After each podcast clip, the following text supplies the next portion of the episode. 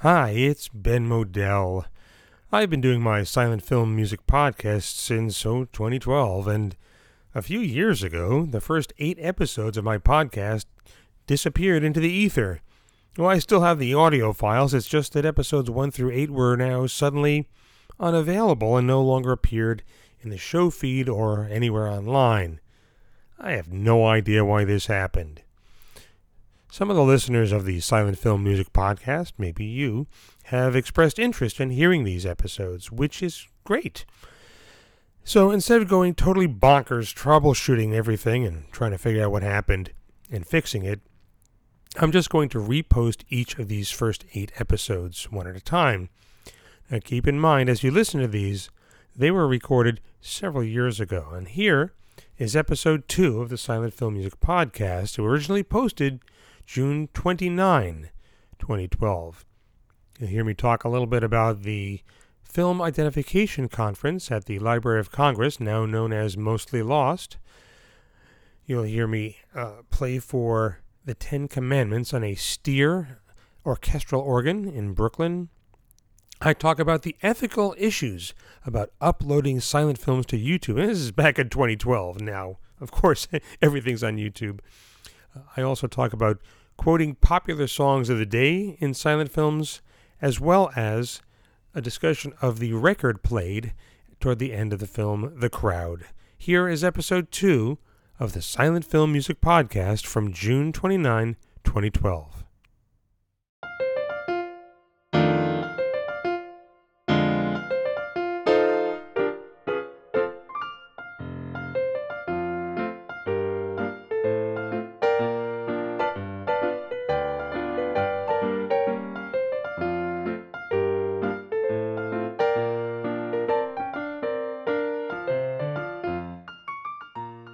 Hi, I'm Ben Model.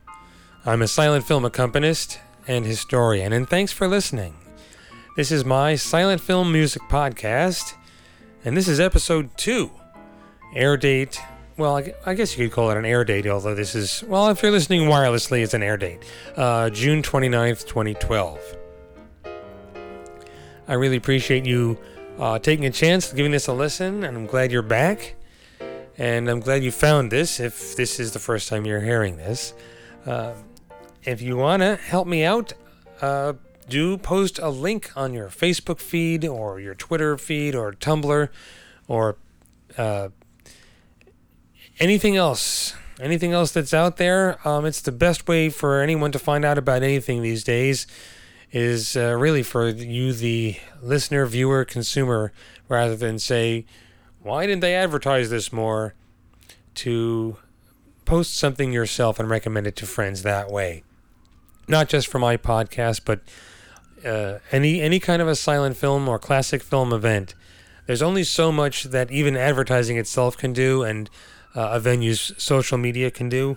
But if you can be part of the ripple outwards that happens, you're actually helping the genre and the medium and helping people find out about shows they might not otherwise have found out about. Let's start off by talking about some programs I've done most recently since the last episode. I spent June 13th to 17th down at the Film Preservation Campus at the Library of Congress down in Culpeper, Virginia. From the 14th to the 16th, there was a Silent Film Identification Conference, which this year was called Silent Film Archaeology, although it has been informally referred to as, quote, Mostly Lost, unquote. And about 65 or so classic film, silent film historians, enthusiasts, scholars. There were people from archives who a lot of us had not encountered before. We all gathered at this conference to run unidentified silent films from archives, as it turned out, from around the world, and try to figure what the heck these things are. And it was actually a lot of fun. Out of the almost 80 films that were screened, a little more than half were identified during the course of the conference. I had headed down a day early with Steve Massa to help as advanced crew, as they say, folding things, stapling things, making coffee, etc. And the event was a huge success, I think. We all had a great time. The other accompanists, along with myself, were Andrew Simpson and Philip Carley. And it really was a great idea to have live accompaniment for the Unidentified Film Conference.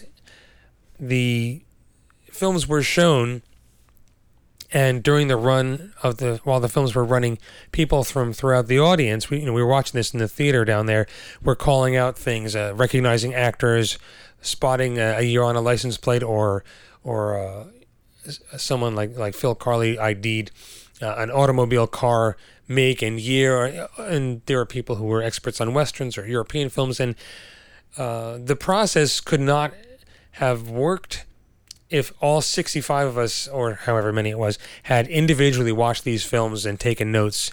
It was the interplay in the room and people bouncing ideas off one another, even when they were wrong, or then turned out to be right.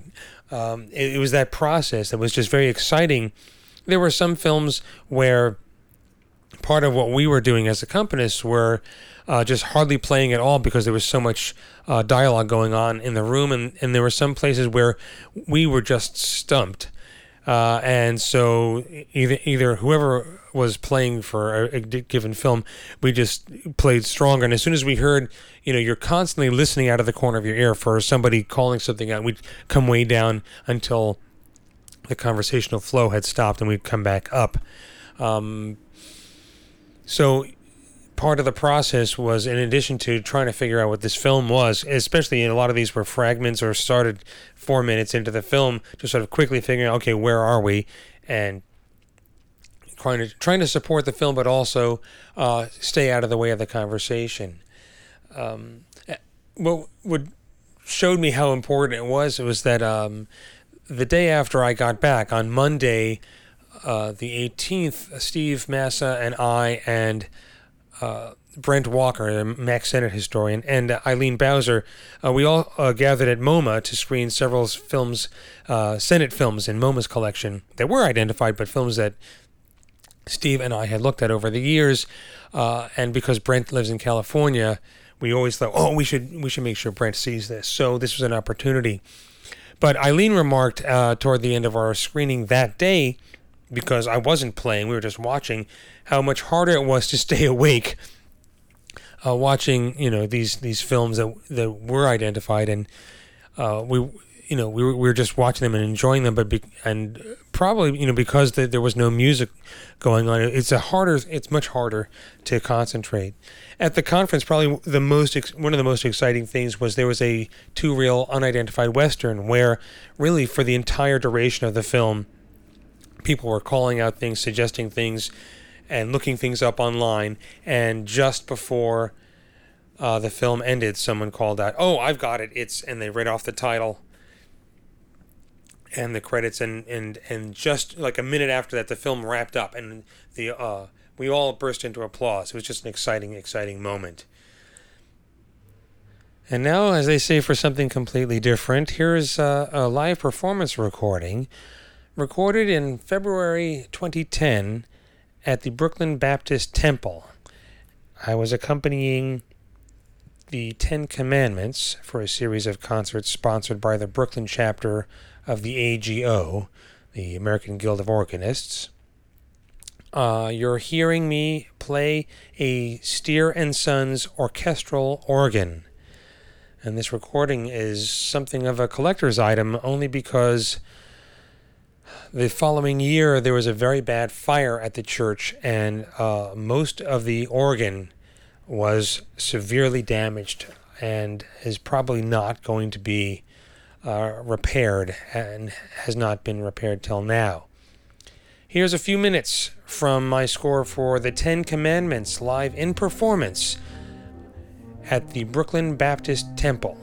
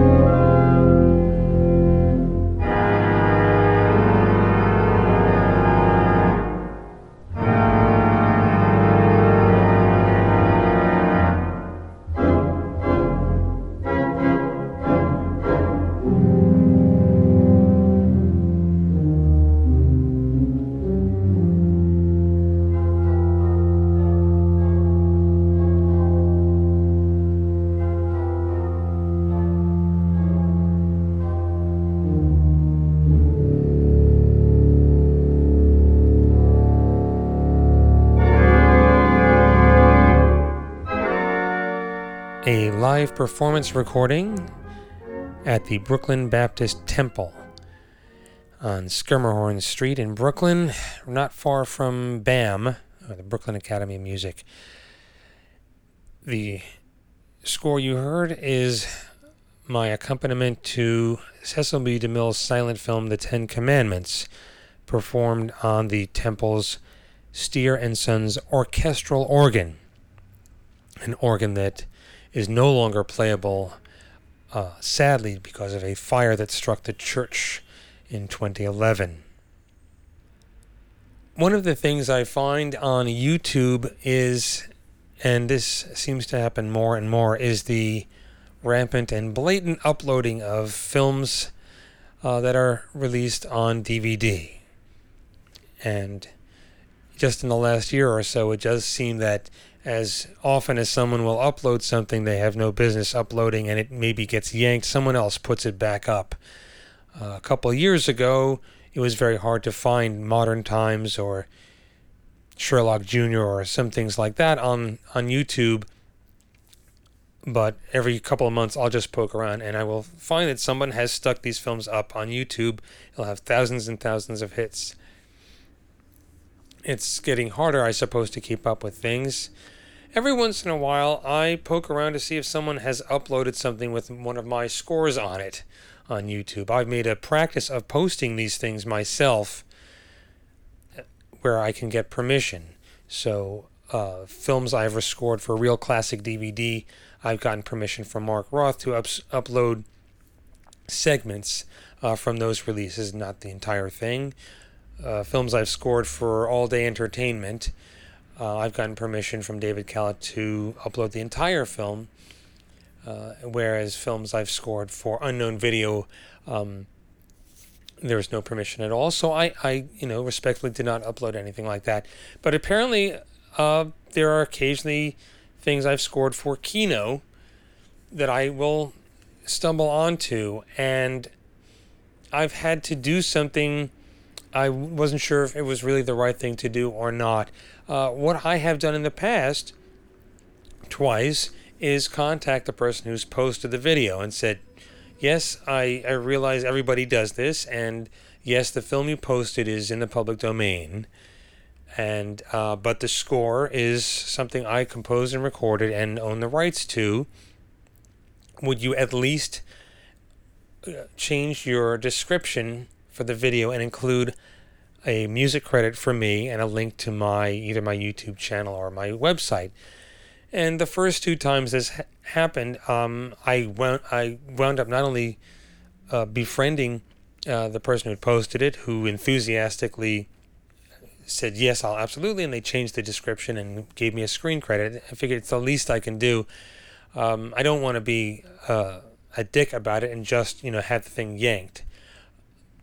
There is an upload online of Slippery Jim from the Houdini set, as well as I think one of the other film items on the Houdini set that now have credits for me. But there's a third one that I found, and I wrote to the person who uploaded it 2 or 3 or 4 times, being very polite about it, and ultimately never heard back from them. It could be that it's a dummy account or that person's email is like a Hotmail or something, so they never get any notifications.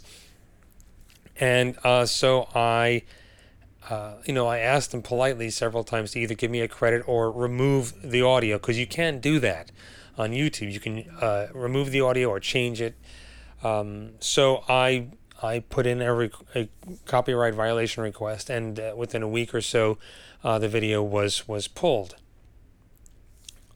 Now, like I said, somebody else had uploaded the same film and did give me a credit, but I felt kind of bad about that, and I still wonder if it was the right thing to do. But I do give people the opportunity to be cool about it and just at least give me a credit, because it helps with my search engine optimization. Let me know what you think. Send me a message on Facebook or Twitter, and that's @ Silent Film Music on Twitter. And, well, you can find me on Facebook. Also, on the subject of rules of the game, I wanted to talk about my performance last night at The Crowd, King Vidor's 1928 classic silent film, and I accompanied the film at the Cinema Arts Center. And as I mentioned in the last podcast, I found on YouTube the 78, or something actually very close to the one that James Murray puts on the Victrola in the last reel and dances with Eleanor Boardman. It's a song called There's Everything Nice About You. And what I wound up doing, and I kind of decided on this, you know, on the train ride out, or just during the day while I was practicing the piece, so I wouldn't, you know, hit too many clams when I played it, when it did come up, to make the melody of this the one of the themes I would use during the film. Now, I do have a rule, as I mentioned before, about using recognizable music, which is that I don't do it. It calls attention to itself, and it just reminds the audience, hey, he's playing Yes, We Have No Bananas, or Hearts and Flowers, or whatever the heck it is, or 12th Street Rag, and it pulls you out of the picture.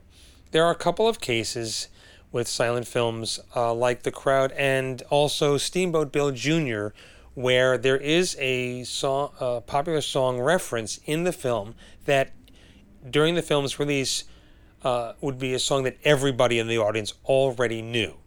But to an audience of today, for the most part, maybe 99% of the audience, or 100 or 95, doesn't know the piece at all. So what I will do in the case like Steamboat Bill Jr., and which is what I did with The Crowd, is use the song a couple times during the film so that when it is ultimately used in the film deliberately, even if it's subliminal, it will seem like a piece of recognizable music because it's supposed to be. With Steamboat Bill Jr., I'm talking about the Prisoner's Song, which is something that everybody knew. It's a theme that Chaplin uses in his score for Modern Times in the scenes in prison. So there was a hit record in 1925 of the Prisoner's Song, and so the song was still in people's minds in 1928 when Steamboat Bill Jr. was shot and released. There's Everything Nice About You was released on I think it's on Victor in 1927. The record scene in the close-up in The Crowd is a with the Nat Shilkret and his orchestra with a vocal solo. What I found online is a recording of a vocal duet, which is what I used to sort of transcribe the piece so I would have it. I found that by playing it as a waltz in a couple of scenes, and I used it also during the opening titles and during the sequence at Coney Island, was rather effective. And I spoke to the audience during our Q&A afterwards, and nobody knew the piece, and it didn't sort of... they were also unaware that I had been using it earlier in the film. So it was truly a subliminal thing. So you know what it is. Here's some of that recording from 1927 on Victor Records of There's Everything Nice About You, referenced in the last reel of King Vidor's The Crowd.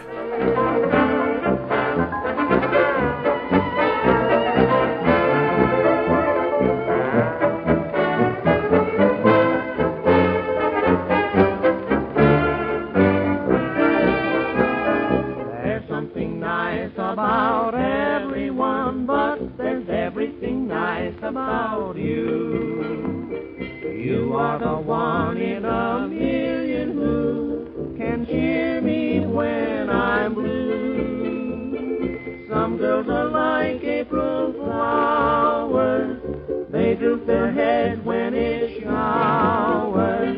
There's something nice about everyone, but there's everything nice about you.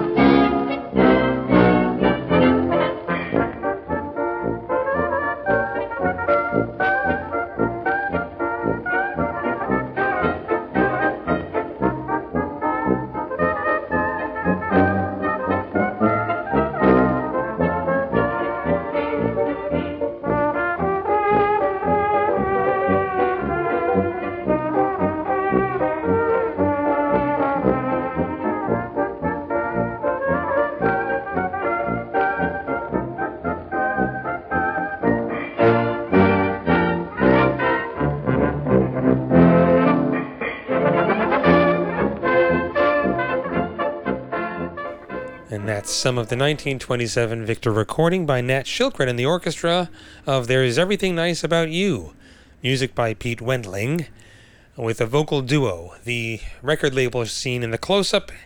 In The Crowd is a vocal solo, but you get the idea. And now you know how that song goes, and you probably got an idea why it was such a hit, or to whatever degree it was. But if it was around in 1927 and referenced in 1928 in The Crowd, it's certainly something the audience at the time would have known. It's a nice, well-constructed melody, and it scans well, meaning the melody line and its rhythms fit the lyrics. One of the things I learned from Lee Irwin was things about constructing a melody itself and in constructing a melody where there are lyrics involved, where you want the rhythm and structure of the melody to match as best as possible the rhythms of the lyrics in terms of the way you might say them if you were just speaking them. And there's a nice symmetry to the overall melody. It's nice. And I've also found that when I take a melody that people know and play it in a different meter, like as a waltz or something like that, people don't recognize it on the whole, except maybe musicians who know the piece already. So this further adds to the ability to do something subliminally where you're repeating something, but it's not overkill, like those Vitaphone scores you find on late silent films where themes are just beat into your head so that by the first 15 minutes you're just sick of them. A couple of shows I have coming up are at the Silent Clowns film series. We have two more films in our Raymond Griffith series in July. We've got one more in August, but coming up in July is Paths to Paradise and Hands Up. Both arguably his best surviving silent comedies, and I'm actually very much looking forward to accompanying You'd Be Surprised. I haven't seen it in some years, and so I'm not as familiar with it as I am the other two films, both of which I had seen in high school at Walter Kerr's house, because he had Prince, of course. But these two films never fail to get a great response. Except there was this one time I played for the film a couple years ago at MoMA during their film preservation festival. They had done a new print in 35mm, and nobody laughed. It was the weirdest thing, and I thought, okay, well, I'm so close to the screen, I'm maybe too far from the audience, I didn't hear anything, but I ran into a friend of mine who was at the show, and we both were like, yeah, what was that? Nobody laughed the entire film. Was it because it was a totally green audience and they didn't know who Griffith was and they thought it was D.W. Griffith and so they weren't supposed to? I have no idea. But luckily the repeat show at MoMA, went fine and everybody laughed and everybody enjoyed it and realized it was a comedy. I'm also going to be accompanying The Avenging Conscience by D.W. Griffith at the Paramount Theater in Middletown, New York. If you are in or near Orange County, go. Not just for me, but, it's a chance to see a silent film in a Paramount Theater and hear a score performed on a Wurlitzer. There's a beautiful three-manual, which means three keyboards, Wurlitzer organ that is maintained by the New York Theater Organ Society there. And there's just nothing like seeing a silent film in that sort of a setting, so definitely check that out. There'll be one more film in that series in September, DeMille's Manslaughter, but I'll talk more about that when it gets a little closer. A good deal of the rest of July will be spent doing some recording work, scoring some silent films, a couple things that have come in for my YouTube channel, and some other things that I'll talk more about in about a month or so when I have more details that I think it's cool to share with you at that time. Thanks for listening. I appreciate you downloading or streaming this podcast. It means a lot to me that you find this interesting or educational or entertaining or any combination thereof. A quick reminder that everything you've heard in this podcast is copyright 2012 by Ben Model, all rights reserved. The 1927 Victor recording was shared for educational and historic and cultural purposes. Anyway, I got it off of YouTube, so blame them. Again, my website is silentfilmmusic.com. YouTube channel is youtube.com/silentfilmmusic. And until next time, I'll see you at the silence. Thanks for listening. Bye.